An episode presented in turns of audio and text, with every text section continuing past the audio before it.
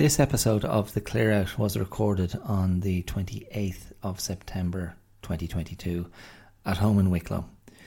And in it, I thought I wasn't going to talk about uh, Mahsa Amini, the Kurdish woman who was killed in Iran in police custody a couple of weeks ago.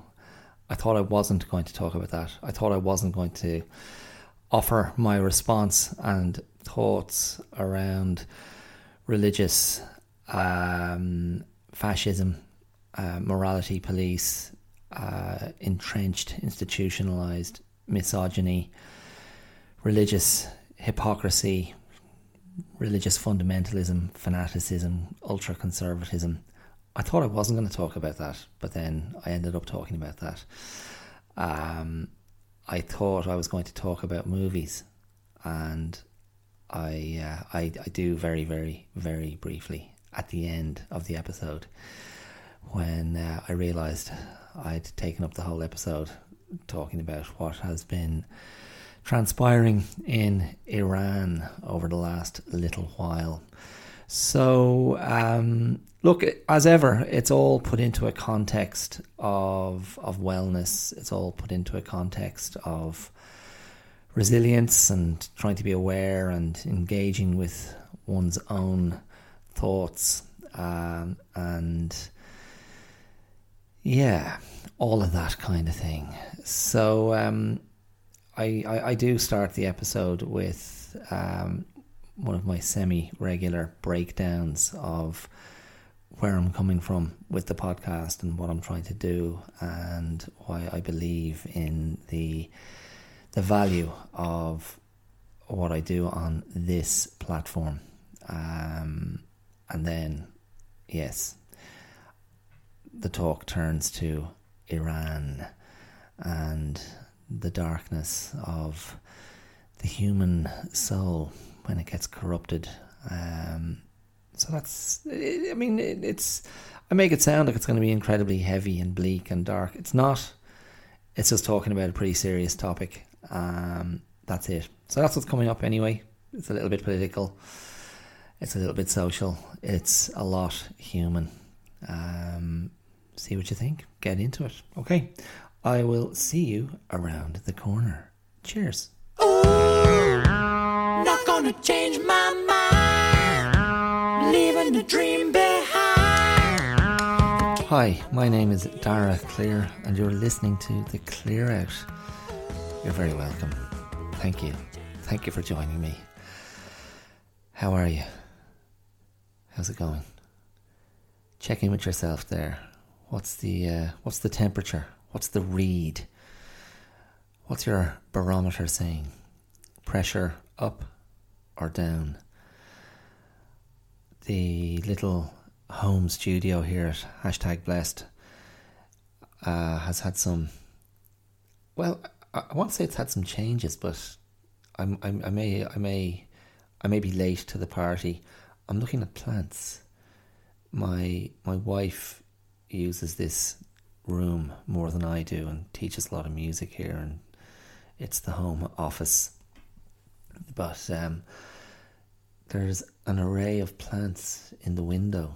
Um, a very, a very healthy looking fern, and a, a defiant.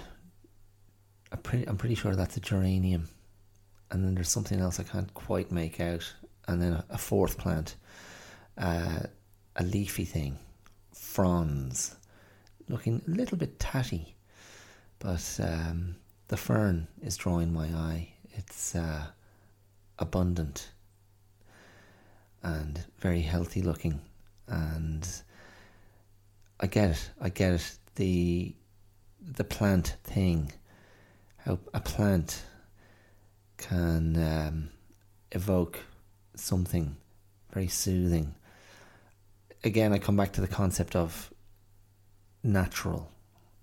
It's a natural thing.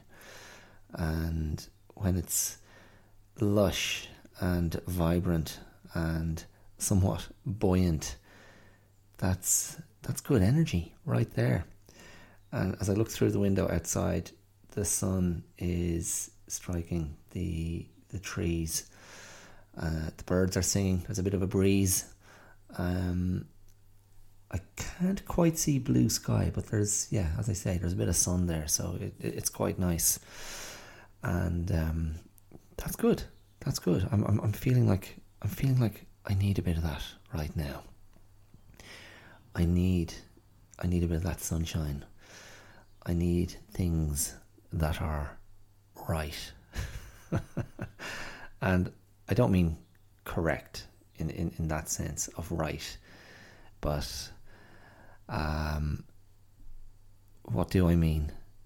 Things just being in their natural place and giving off that energy of order. Is that what I'm craving? Order? Am I craving non interference? Am I craving calmness, serenity? Perhaps I can hear. I can hear my. I can hear in my voice. There's a. There's a tiredness. I have a bit of a, a bit of fatigue in the body. That's okay. That's okay. Um, my my recent habit with the podcast is to record in the morning, and certainly a certain amount of morning energy is present, and I'm I'm indulging that. I'm not trying to counter it with um, conscious activation of higher energy. The uh, the energy is what it is, and it's certainly not preventing me being present here, which is the main thing. Now, before I continue, if you are new, new to the clear out, new to this experience, new to the tell, very simply, my focus week in and week out is to explore ideas around wellness, ideas around survival, ideas around resilience, ideas around trying to be open, honest, vulnerable, authentic, um, and accessing through that engagement more positivity, more confidence, um, and more capability, I suppose. And it's an ongoing dialogue, it's an ongoing conversation, it's an ongoing investigation. And from one week to the next, I never know what's going to pique my interest. Um, but often it's coming from a personal um, episode in my own life. It may be related to movies that I've watched. It may be related to politics or culture. Um, it may, on occasion, be an interview with someone who I feel is worth talking to, uh, or an interview with someone who, uh, to whom I'm grateful for sharing their time and deigning to join me in hashtag blessed for an old chat. So all of it, broadly speaking, all of it is meant to contribute to a bit of positive energy and a bit of slow cooking of thought, slow cooking of engagement, slow cooking of examination of the process of being alive. so, uh, excuse me, sorry. That's um, that's the gig. That's what's going on here, and it all started. It all started um, nine years ago. Uh, r- roughly nine years ago when I started the clearout.com where I I wrote think pieces, I suppose, blog posts, but medium to long form think pieces about this very stuff I've just uh, been referring to. So, emotional and psychological well being, this idea of the examined life, um, the examined life, the probably a, a tacit advocacy, of um, personal interrogation, self interrogation.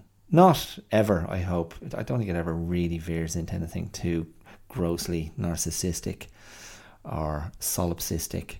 Um, but what can I do? What can I do? It's, um, I suppose, my fundamental belief is you're not really going to fix anybody else. You may as well spend some time trying to fix yourself.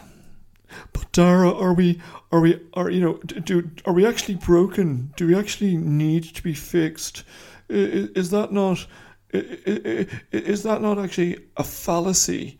Um, because I, I don't know if if we're just being brainwashed to think that we need help, and it's it's part of the toxicity of the wellness industry. I mean, we, we just are what we are. Just let it be. I mean, that's an argument, isn't it? That is an argument. Um, this idea. I mean, I, I, in my my frame is often we're all a bit we're all a bit broken. We're all a bit fractured. We're all a bit wounded. We're all a bit damaged. And maybe some of you listen to this and go, "What the hell are you talking about? I'm fine." I'm absolutely fine. You're talking out of your ass. Not everybody experiences life the way you do, Buster. That uh, that cannot be anything other than true. We all experience reality differently. We all only have our own little viewfinder. Um, but whatever about the rightness of the language, um, I think we all carry stuff. We're all shaped by our our histories. We're all shaped by where we've come from. We're all shaped by whatever has been put into us, whatever has been around us, whatever we've been born with. It's all in the mix at all times. And I don't I don't believe we should spend all of our time examining ourselves. That would be grotesque um, and totally unnecessary um, and a certain route to madness. But I think, as part of the general health check, uh, certainly some periodical reflection um, in, in, you know, with the objective of gaining insight, with the objective of starting with oneself as the place to broaden understanding um, from the world of martial arts um, which I've been involved in for uh, 30 years now um, as a practitioner and teacher. The it, it you know it, it's a cliche and it, it crops up in popular culture and certainly the way martial arts is presented in TV and movies and stuff but the the old truism from traditional martial arts philosophy is the battle begins with the self knowing yourself first is the way to become a more formidable opponent, to become a more formidable practitioner, a more formidable adversary for those who you have to to face. So, I I do believe that um, that's very true. That's very true the the more you understand yourself, the more you can stop thinking about yourself and carry on with whatever is out there in front of you um, in the world. And you don't have to be second guessing yourself or bringing your doubts and neuroses uh, with you. You can just you can just stuff them down into your socks and pretend they don't exist suppress, suppress, little children, suppress. Put on a smile, chest up, nose forward. Out you go into the world. You'll be grand. You'll be grand. Um, anyway, there you go. So um, that's uh, that's that's the general pitch. And I don't articulate that in every single episode, but I occasionally will lay it out like that or lay it out in whatever formulation comes to mind in the moment and makes sense in the moment. And I think if that is part of the part of the, the, the machine or part part of your part of your methodology of staying honest and keeping yourself honest, I think new insights will always come if you're exercising that muscle, if you're exercising that part of your your being. Um, new insights will always come. So I hate this idea of being a finished product. Um, I really, yeah, that's just anathema to me. I think there's always there's always process, there's always progress, there's always a journey, there's always an evolution into a new a new I don't want to say like a new shape, but there's movement and I think there's something thrilling about that idea of the possibility of something new. And for me, I'm rarely I'm rarely focused on the the external, oh the new experience. That's not really what stimulates me or entices me or arouses me. I'm not looking for oh what's the what's the new thing? Where's the new place? Where's the new destination? What's the new product? Um, uh, that that that my lack of interest in that is probably connected to a lifetime of not not having not necessarily having the means to pursue material uh, reinvention or material interests. Um, I get much more excited, uh, and maybe this is the. Mm, I'm hesitant. I was going to say the philosopher in me, but that sounds a bit pretentious. Just a bit. I do. I think it's thrilling the idea that your personal evolution can continue and the idea that things can reveal themselves or can strike you as new. And I think there's amazing energy uh, in that, something that's very galvanizing and invigorating. And that's, I wouldn't be doing this if I didn't believe that. Um, and I wouldn't be doing this in the way I do it if I didn't believe that. And just to clarify, that is fundamentally to sit down once a week with sometimes without a single idea of what I'm going to speak about and just press record and off I go on my little journey for an hour and a bit. Because um, things reveal themselves, flow happens, and it may not always be staggeringly uh, revelatory or or fresh or insightful, but there's a a fluidity and a certain mental dexterity that is being practiced live as I record, um, and that that's not that's not not useful. That brings a certain agility of mind and a certain responsiveness, which I think is good, which I welcome. Um, and certainly when I counter that to areas of rigidity in my life, and I must say at the moment my body is giving me a bit of grief. Nothing serious, nothing serious. Just, uh, I guess I've been lifting some big weights at work recently, and my back is definitely feeling um, the strain. And I've been back playing a little tiny bit of football, and uh, my hips are giving me a bit of grief there. And again, no surprise, this is uh, this is this is merely an indication of age and the passage of time, and not being eighteen anymore because it's been over 30 years since I was 18. Anyway, so after all that, what is what is the focus of today's episode? I had thought I was going to, in some way, talk about uh, Masha Amini.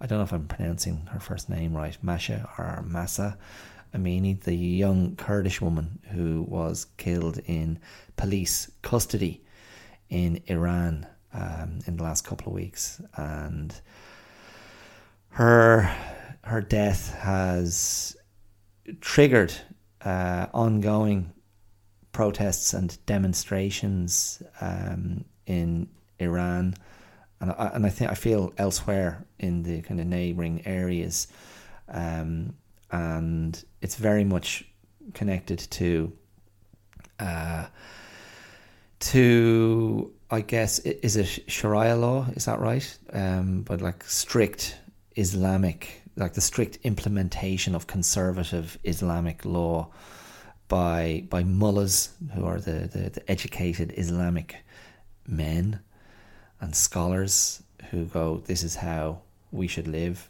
this is how we should be, and it seems to it seems to certainly in Western eyes, it seems to be epitomized by how women are expected to, to behave and how women are expected to cover themselves in the, the hijab and their other traditional dress and not reveal their faces or bodies to others. Um, and this poor young woman's death has just been a, a catalyst to to to release or to unlock or let the, the floodgates open on, on, on the kind of the rage and and the grief and the disgust the the, the, the furious indignation of so many Iranians and so many Iranian women to just go enough is enough. Um, and I can only sit here in uh, a very blasé Western country um, where we're not impacted by this in any direct sense. And look in admiration at those women who are standing up to a police state, basically, and in a way, I, for some reason, to me, it feels it feels worse than a police state. And I mean, I, I spoke about this briefly last week um, when I was talking about the the less savoury side of woke ideology, but this kind of fascist moral policing. So a morality police. Um, it brings something extra.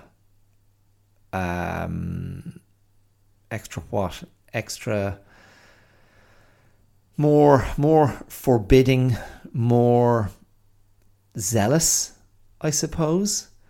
Um, because it's informed by um, it's informed by profound faith and a sort of a, a hysterical relationship with faith and believing probably on you know, probably believing that one is an agent of a higher power.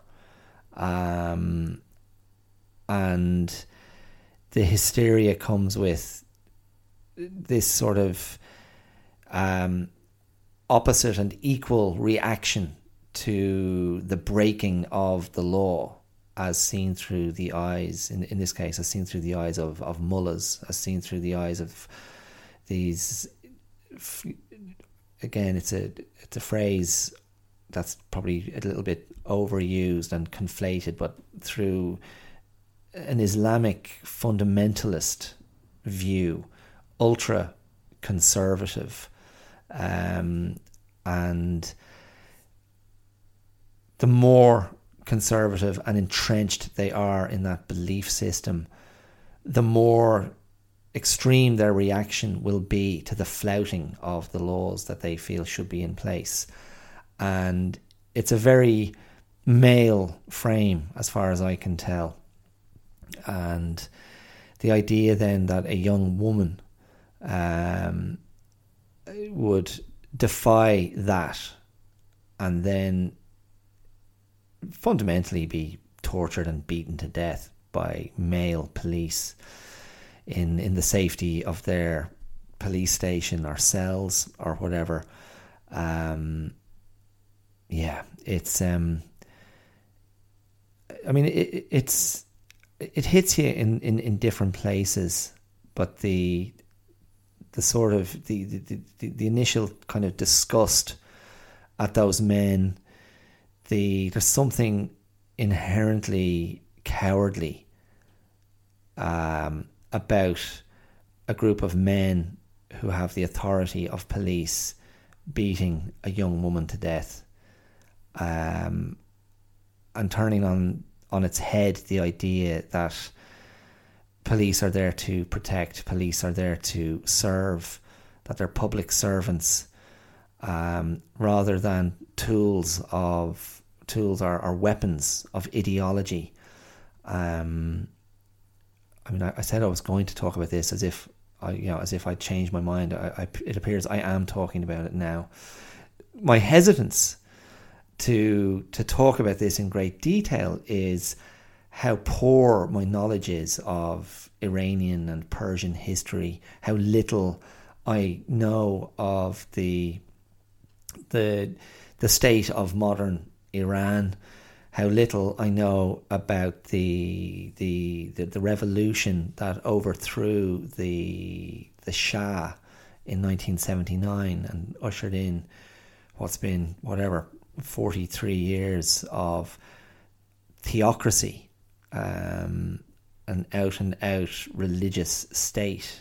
Um, and I just don't know the subtleties, and I'm not. In, I, just feel a responsibility not to misrepresent.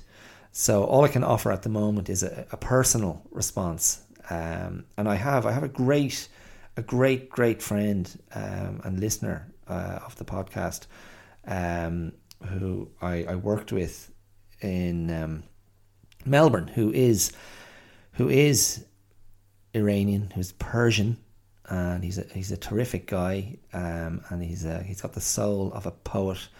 He is very knowledgeable about his country's history and its works of literature and its its politics and its hypocrisies and horrors. Um, and he he left Iran as a young a young man, um, a young guy. I think he was only a teenager when he um, arrived in, in the US, um, and that's where that's where he kind of grew up and finished his education. And um, he he's back there now. So um, I was going to say hello, Sohail, if you're listening. Lots of love from hashtag blessed. I think of you often. Um, and it would be great. Maybe at some point uh, I can get Sohail onto the show. We'll have a, maybe we can have a chat about this and other things. Um, personally, I'm a big fan of the face to face experience, the in the flesh experience, um, but that may have to be uh, something done via Zoom uh, or whatever other abundant technology is out there facilitating that sort of thing. Um, and Sohail would be the man to come on and maybe give us some real insight um, into the, the, the the whole picture. But there's no, I, I don't need to be an expert on Iranian history or culture or the the nuances of Islamic theocratic uh, interpretation and application to know that beating a young woman to death is abhorrent to me.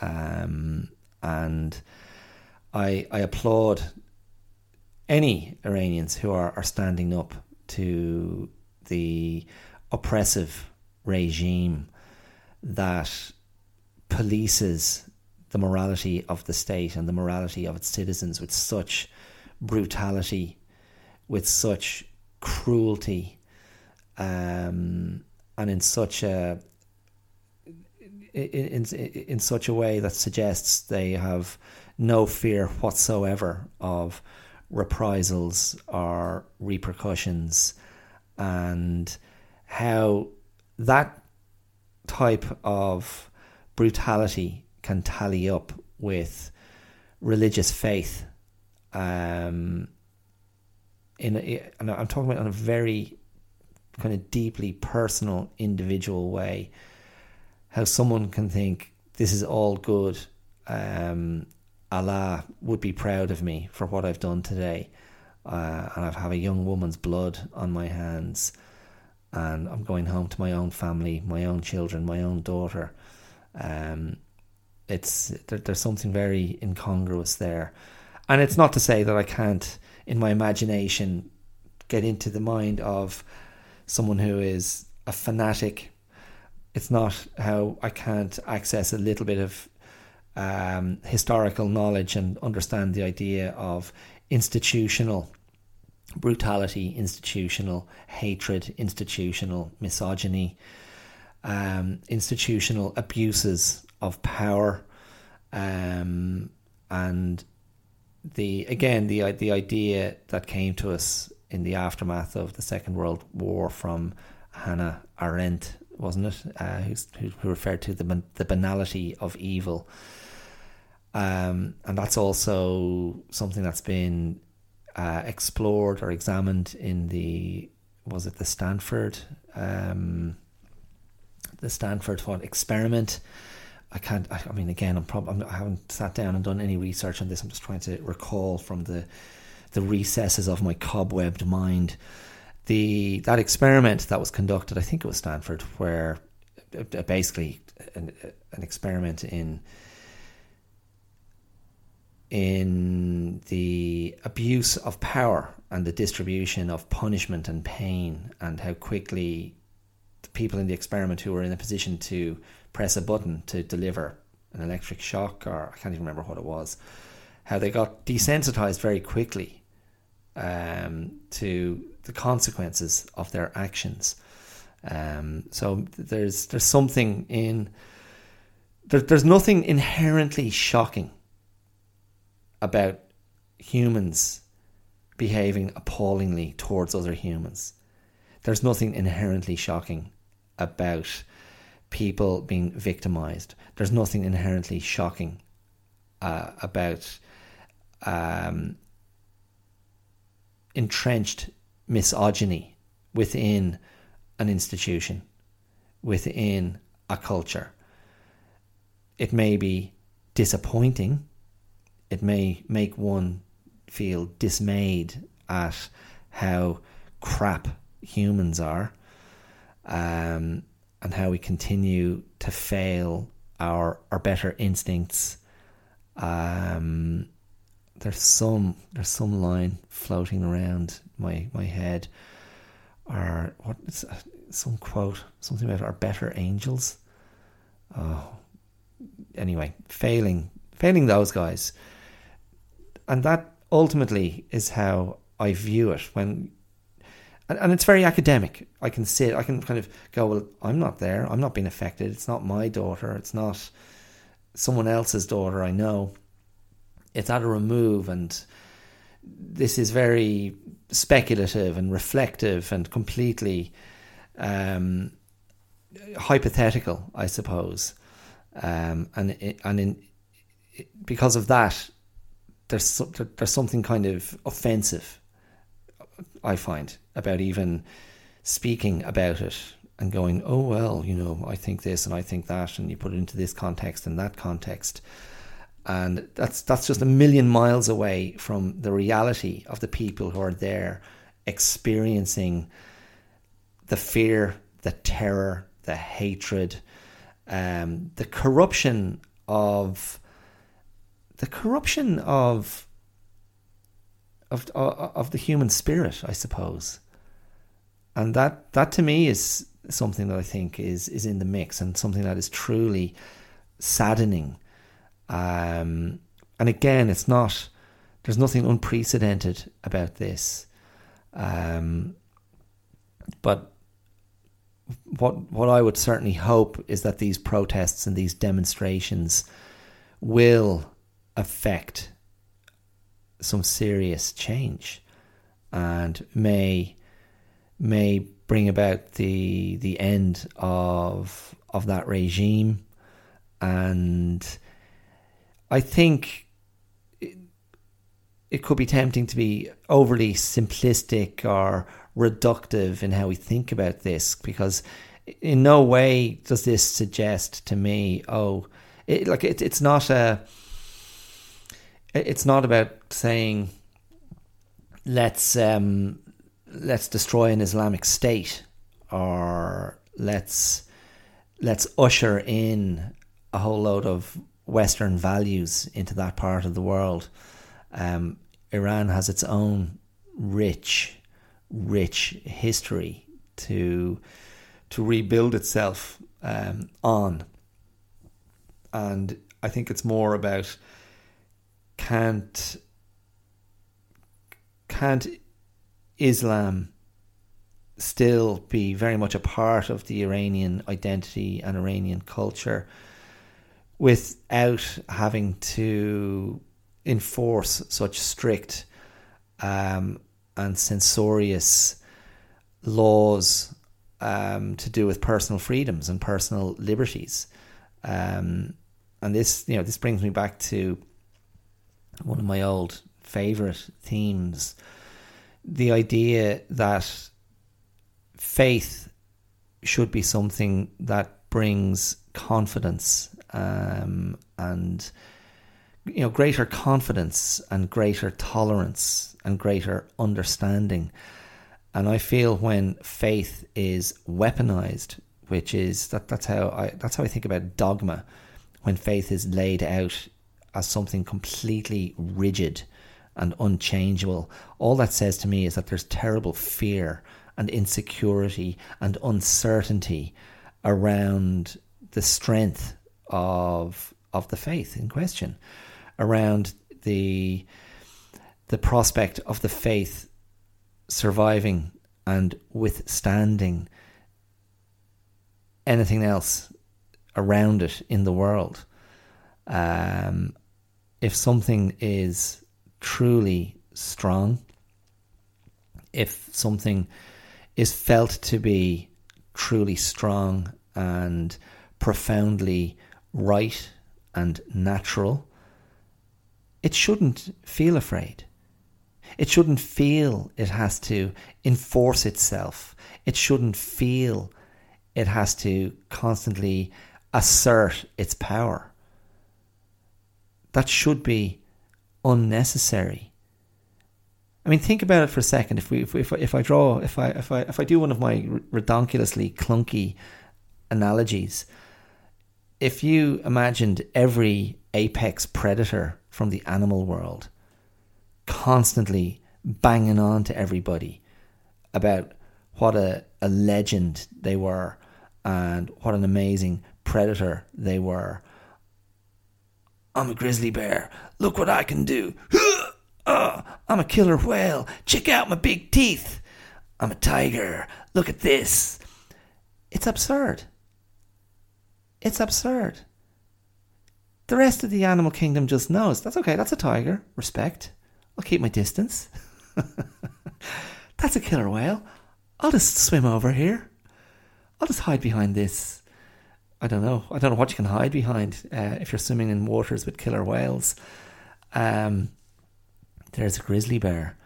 I hope to God it hasn't seen me. I hope there aren't any cubs around. I hope I'm not standing between that grizzly bear and its cubs. Um, it's you know respect. You're there. I can I can see your strength. I can see your power, and also you're a thing of beauty, and you're you're a natural thing in the world and good for you. And, you know, I'll harmonize. I'll harmonize with you. You sing your Grizzly Bear tune, I'll sing my Skinny White Boy tune, and we'll get along really well. And in a way, I feel faith. If we're talking about you know the, the fund you know the, the, the, the most popular religions in the world historically in a way i feel like they should be they should be apex predators, just kind of chilling on a rock, chilling in the jungle, chilling on the savannah, chilling in a cave, chilling in that part of that part of the sea, the ocean, um, and not not too worried about how they're perceived, and they don't feel the need to bombastically uh, lay out their vision um, and constantly reassert and try to reaffirm their power uh, and their sense of, of majesty.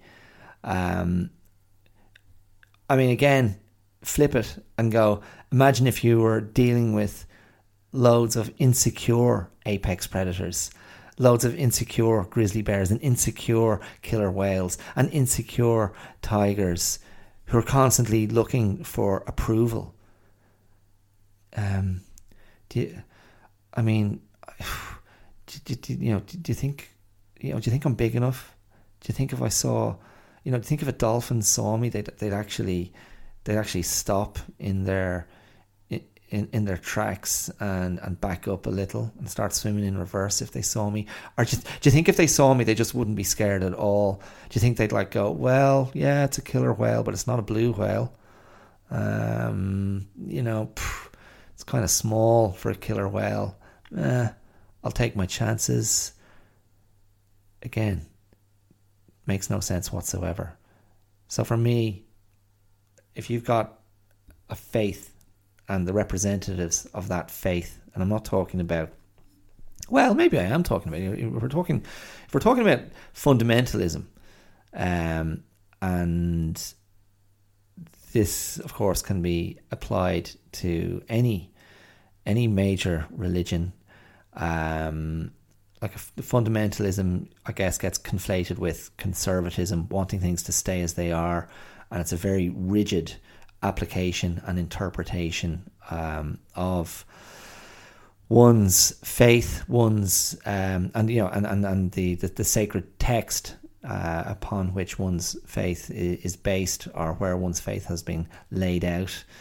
Um, that um, relationship speaks to me of of of fear and not of confidence. Um, what I was going to say before was uh, I wasn't going to include followers or adherents of a religion and focus more on the the high priests, the imams, the whoever, whatever religion it, ha- it happens to be, the, the, the rabbis, the, the in between men, the because um, it is generally men, isn't it, or it has been historically.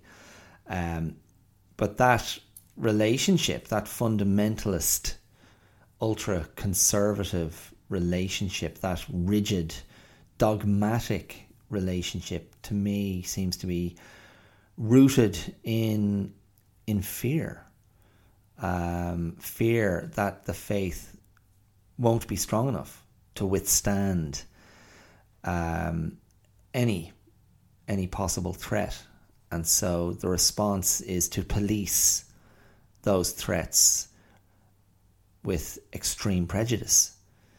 Um, and certainly that that would seem to apply to to what happened to to Mahsa Amini, uh, the the young Kurdish woman in Iran a couple of weeks ago, um, and I don't know. There's um, there's a, there's another there's another element in this actually, which is just the the the, the, the, the, the deep longing in some people for for certitude, the deep longing for uh, the safety of the club, um, and in, in this case, of course, you know the club is the you know the the, the major religion in in question.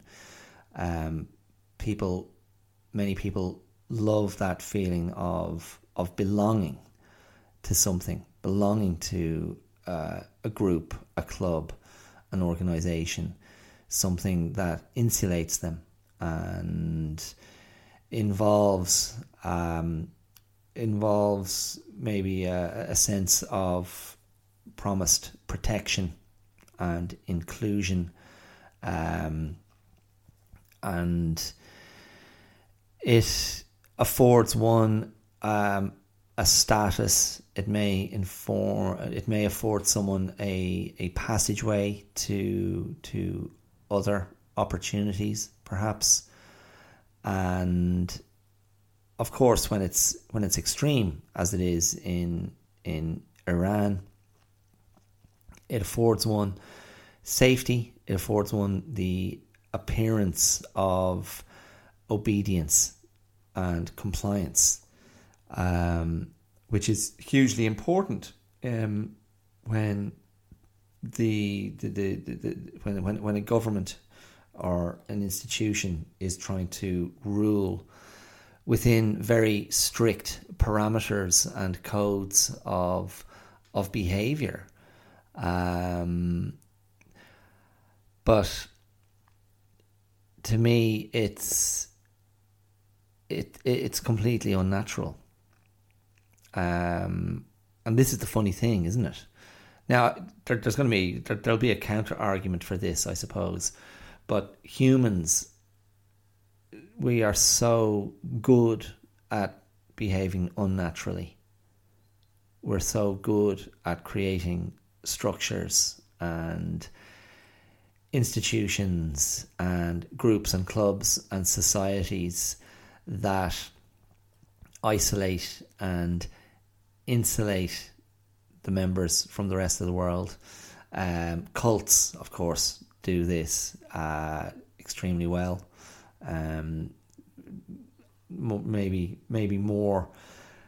Maybe they're the maybe they're the, the textbook example um, of an unnatural organization um, or an organization built around unnatural an unnatural order. Um, but I think when you get to the the extremes of the the the sort of core religions in the world, the the extremes fall into that area as well. Because let's not forget within this conversation that there are plenty of moderate practitioners and adherents of any of the major religions you care to think of, um, and people who have certain aspects of the religion as part of their lifestyle, as part of their identity, as part of their culture. Um, but it sits in a much easier place it sits in a place that isn't attached to um, policing or the enforcement of the the laws of their core religious texts. Um, and I feel, certainly to my mind, and the way my personality is wired, and again, I'm not a religious person. I don't subscribe to any religion. I don't. I'm an atheist as well. Um, but I don't feel threatened by other people's faith or their beliefs. Um, but obviously, I would if I was living in Iran. um, and maybe I would if I was living in a very conservative part of of of the United States. Perhaps I don't know.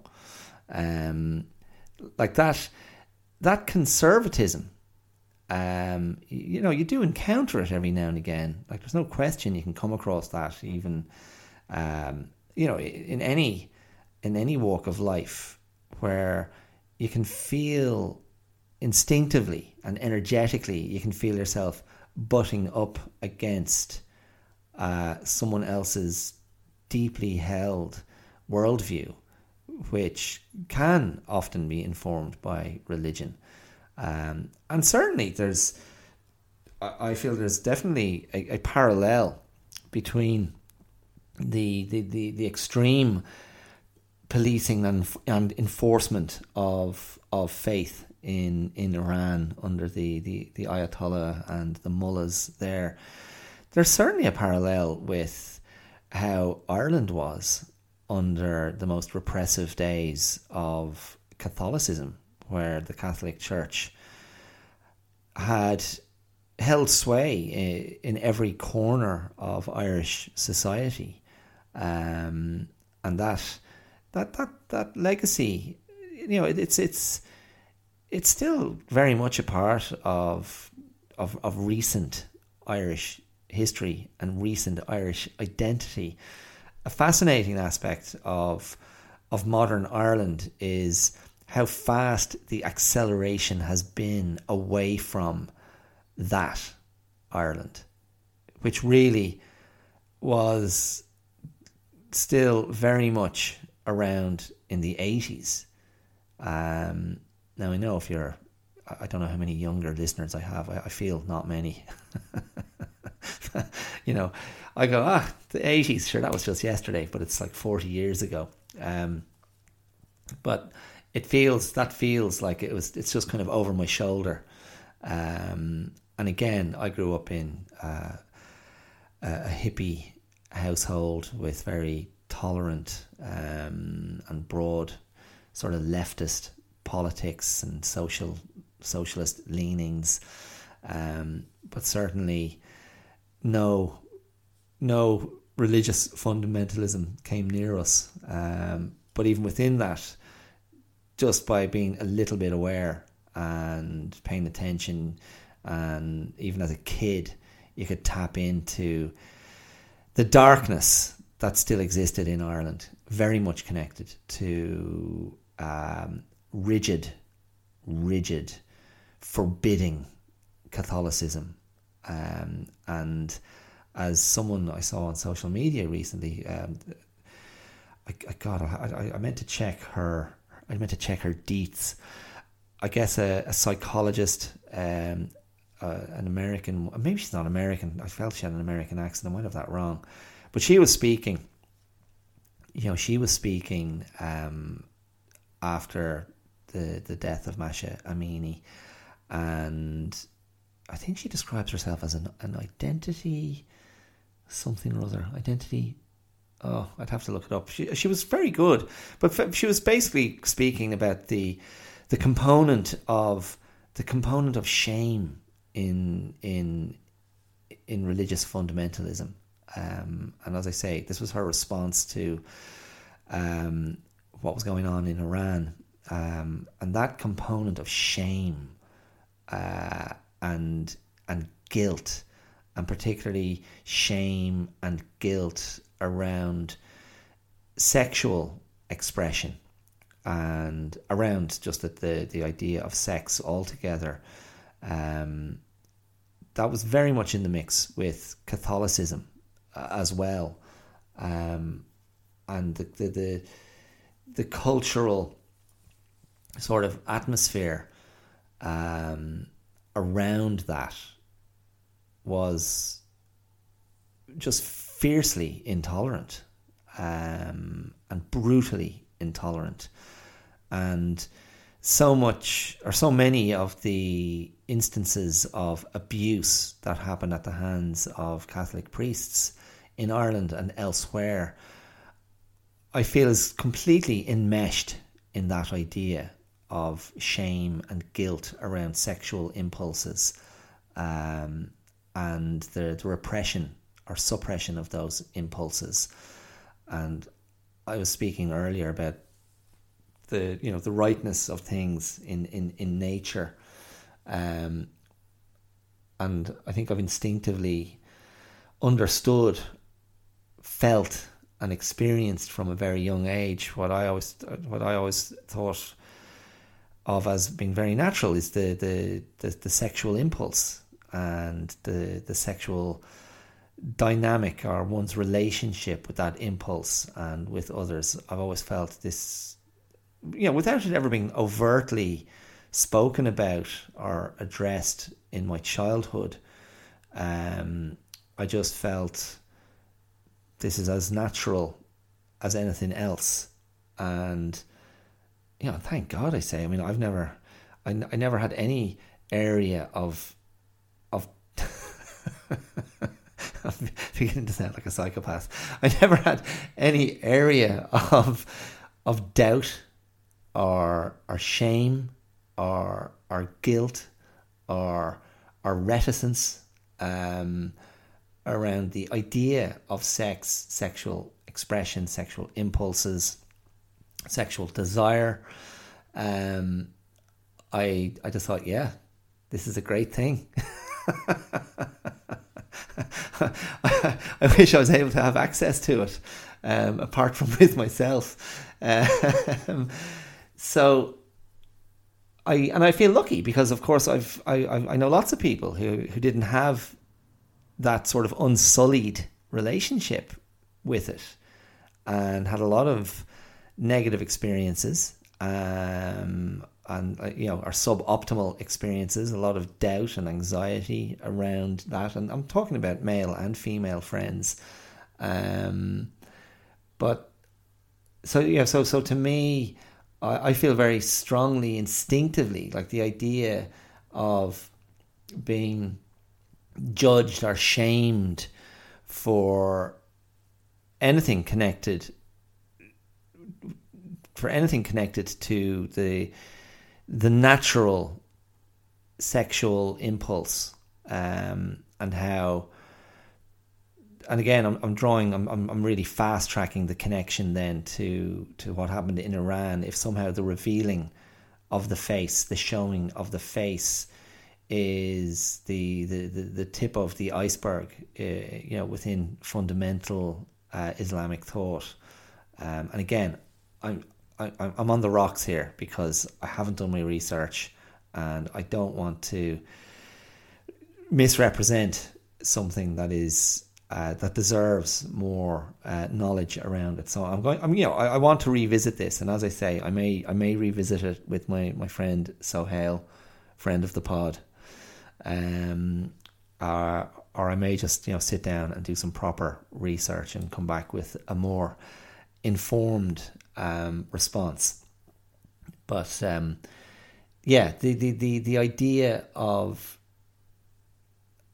and this is the thing it's the it's the idea of shame and guilt being projected onto the alleged perpetrator by someone who has shut themselves off or clad themselves in the dressing of of devotion and of devoutness um, that the inherent hypocrisy in that makes me furious.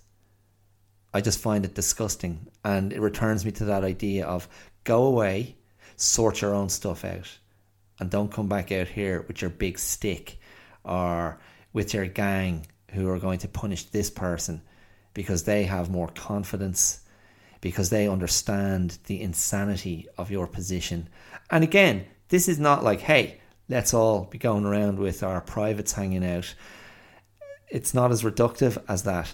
If you're someone who has a relationship with faith that is non sexual, that says, I'm not going to uh, indulge the pleasures of the body, and you can be happy and you're not judging other people and you're not a bigot and you have brought serenity into your life and your faith is your faith is your your your touchstone, your guide stone, and you are very well in yourself.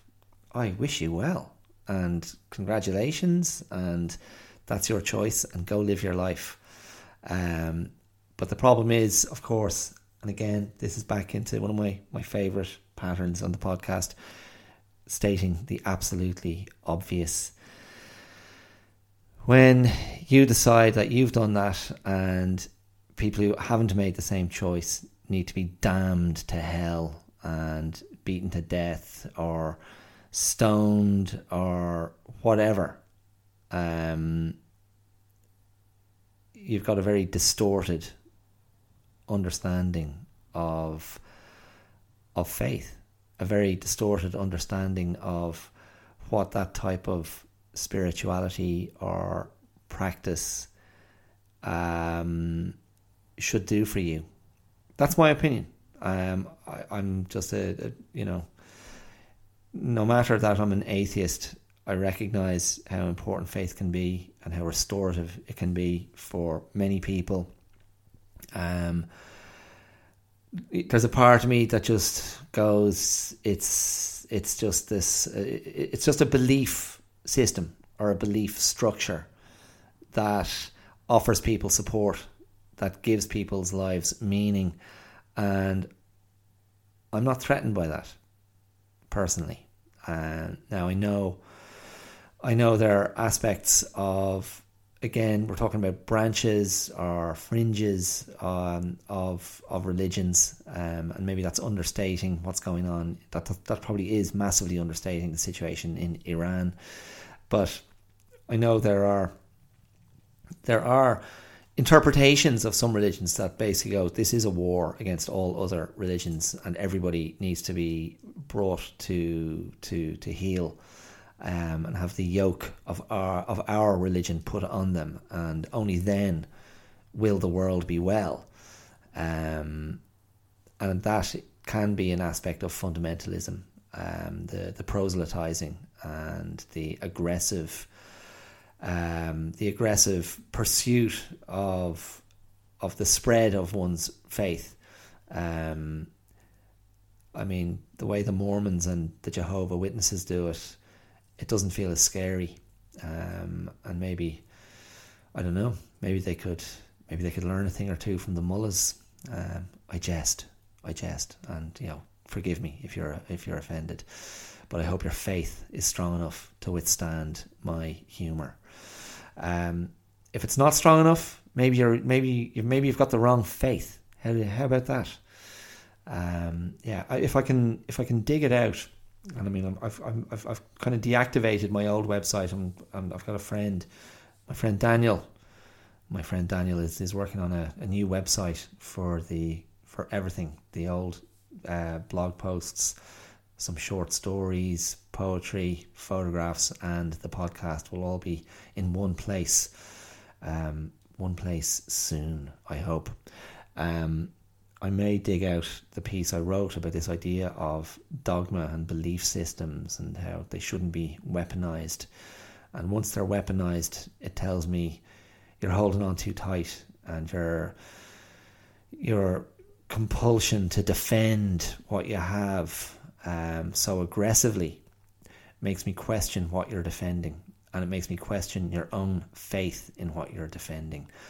And if you think that doesn't apply to a young woman being beaten to death by police in a police station in Iran. Um, I, I, mean, I defy you not to see that connection. I defy you not to see the the the perversion of that, um, the distortion of uh, of faith. Um, and again, in my simplistic mind, faith should be something akin to to love and that love should be something akin to tolerance and compassion. It should enrich not only the adherent the believer the practitioner it should enrich all of us. If you know if we're coming into contact with someone who is compassionate thoughtful tolerant understanding and feels secure enough in their faith not to have to beat you over the head with it um, or beat you to death because you're not adhering with the same levels of rigor. Um, yeah, you're you're you're in, you're you know you're you're in trouble. You're in trouble. Um, yeah. Okay. So look, I said I wasn't going to talk about it, and I just filled whatever it was, forty minutes um, doing that. So um, there's just no shutting me up. Um, I don't know if that contributes to your own reflection or if you've given any thought to, to what's been happening over in Iran. But once again, once again, I um, I applaud I applaud those protesters. I hope they I hope they get the result they want, um, and it's not coming easily. Um, there have been, I think, where it's almost up to 90 deaths. I'm not sure if that's correct. That's the last report I saw. But don't don't forget that's on the back of how many other deaths within the the last 40 odd years. How many people have been disappeared? How many people have been done away with? The the um what's what's the what's the phrase? The the the tentacles, the tentacles of Iranian conservatism and in the the, uh, the enforcement of Iranian theocratic conservatism. They're the maybe tentacles isn't the right word, right word, but they they spread far and wide. Um, and I remember Sohail mentioning that to me that representatives of Tehran are out there in the world keeping an eye on Iranians wherever they live, um, keeping an eye on how they behave, how they live, what they say, who they speak to, where they share their opinions, what they're saying in public forums, what they're saying online. Um, it's uh, it's a real thing, and um, one has to be careful if uh, even if if you're an Iranian and you're living very far from home, that is no guarantee of safety. Um, so there you go. Maybe I don't know if um, if I get to speak to Sohail, I'm not sure if he'll be in a position to um, to, to to to speak about that because of that very reason. Anyway, so look, I might um, I might just leave it there.